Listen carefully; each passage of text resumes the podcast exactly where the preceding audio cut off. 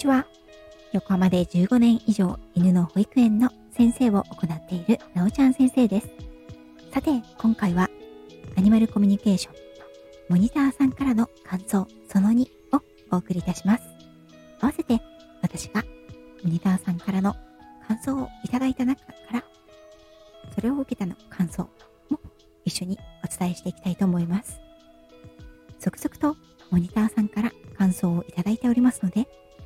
公開できる範囲で皆さんにもシェアをさせていただきますね。今現在15名のモニターさんの中で11名の方とペットさんのコミュニケーションを終えています。今回はワンちゃんと猫さんが多かったですね。私がモニターさんに事前に教えていただくことは動物さんたちのお名前、年齢、性別、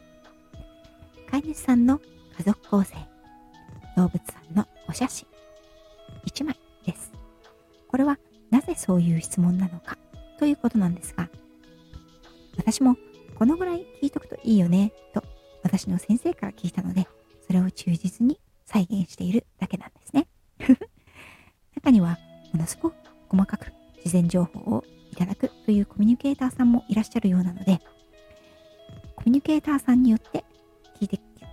事前にお伺いする情報というのは様々だと思います。私はこれで始めたので、私にとっては、事前情報が多い方が偏見を生んでしまうので、このブラで十分かなと今のところは思っています。また、少し前にやっていたサムネ解説とは違い、動物さんのお写真を見て、その子が何を考えて何を意識しているのかを当てるものではないので、写真は新しくても古くても動画でも本体でも構わないんです。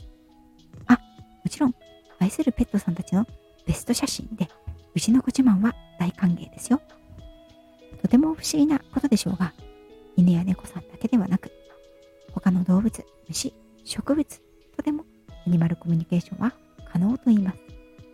もちろん、あの世に旅立ってしまった動物さんとも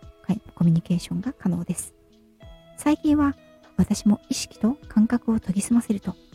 他の動物さんとコミュニケーションが取れているような気がします。特にお花は目が合うといつも挨拶してくれるのでよく話しかけるようにしています。こんにちは。今日も綺麗だね。と言うと、そうでしょ私綺麗でしょあなたもなかなかいけてるわよ。と、笑顔と元気を送ってくれます。これはアニマルコミュニケーションを学んだ後から起きた変化だなと思います。ちょっと変な人ですけどね。私自身はスピリチュアル系の人間か問われるか、問われるとそうでもないと思います。ただ、直感は昔から信じて、その直感に従って生きてきた節があります。それは人生の進路、人間関係にも共通することだと思います。嫌なことは無理しないというスタンスは、ここから来る気がします。人によっては、あっさりしてる、白状、八方美人、頑固、わがまま取られてしまいそうなこの性格。そういう言葉を受けてきたことももちろんありましたが、私が常に大事にしているのは自分自身の心に従うことですから、そういう受け取り方もあるよねと気にしないことにしています。アニマルコミュニケーションは直感ですから、誰でも受け取ることができるし、誰でもできるようになると私は教わりました。もし私にアドバンテージがあったとしたら、直感を信じてそれに従って生きてきたということに関係があるかもしれないなぁと今になって思うことがあります。話が逸れてしまいましたが、皆様からいただきました感想をご紹介いたします。まずは、リアルのお客様からいただいたお声です。こちらの方は、猫さん数匹とワンちゃんと暮らしていらっしゃるんですが、そのワンちゃんが弱っている猫さんをいじめるということでした。それについて、なぜそんなことをするのか、飼い主は困ってるんだということを伝えてほしいということでした。このワンちゃんにとっては、いじめている感覚というのはなくて、弱っている子に喝を入れてるんだ。飼い主さんに、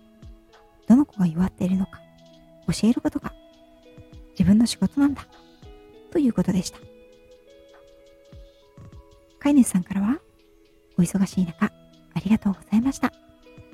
怒っても何度も繰り返すのは分かっていないんだからだなと思っていましたが、仕事だと思っていたとは。こちらの気持ちが伝わったのはありがたいです。わりかし単純で分かりやすい性格なのですが、それでも理解できない行動をとることがあります。また機会がありましたらよろしくお願いいたします。少しでもお互いの理解が深まれば楽しく過ごせると思います。ありがとうございました。という感想をいただきました。次の王さん。ワンちゃんが体調が少し悪くて慢性的な痛みやしてほしくないことはあるか？ということを聞いてほしいということでした。ワンちゃんにはこのように答えをいただきました。してほしくないこと？それはね、抱っこして下ろすとき、床にそっと下ろしてほしい。寝てるときや、うとうと休んでいるとき、急に抱き上げられる。それが嫌なのよね。お散歩でもう歩きたくないときに引っ張られるのも嫌。すごく痛いときは動かないでじっとしているから分かってね。優しく撫でてもらえたら嬉しいな。飼い主様からは、ありがとうございました。もよくわかる気がします。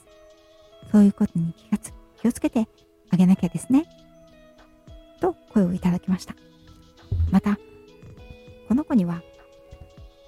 家族のここが好きということを教えてくれたんですが、その中でもパパの顔を舐めるのが好きということを教えてくれました。それをママさんにお伝えすると、パパの顔を見てるの舐め、見たことがないわ、不思議そうにおっしゃられたのですが、ママさんがパパさんにそのことを伝えると、なんで知ってるの？とびっくりされたそうです。ママさんも知らない、パパさんとワンちゃんだけの秘密を私に教えてくれたそうです。これは私も驚きました。また、S さんからは、生活の中で感じていることは？とご質問をいただきました。ワンちゃんからは、今の生活にはとっても満足、幸せと感じていること、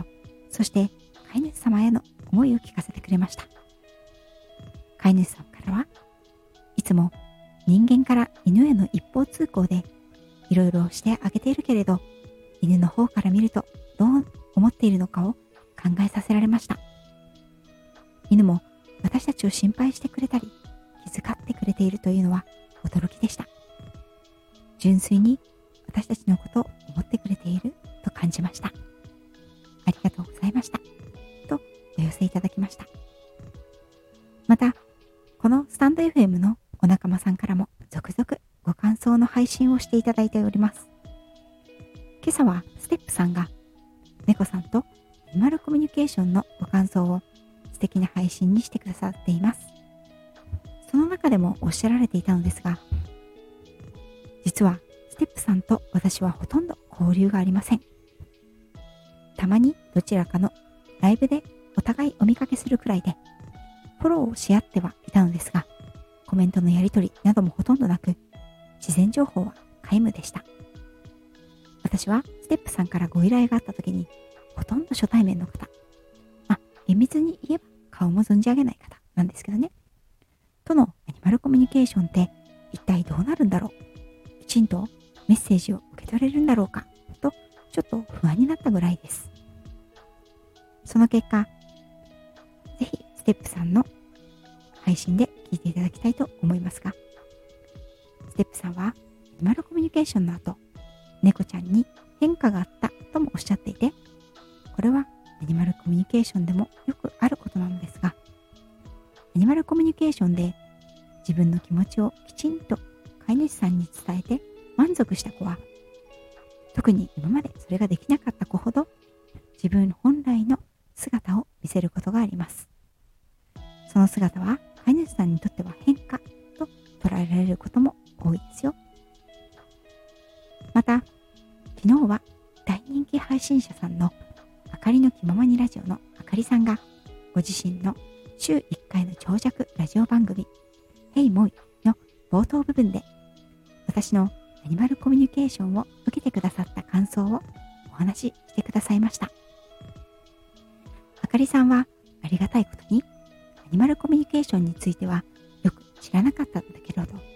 私に見てもらいたいということでご依頼をくださったんです。私はあかりさんとはリアルに直接会ったことはないのですがコメントのやり取りなどでそのお人柄に惹かれていて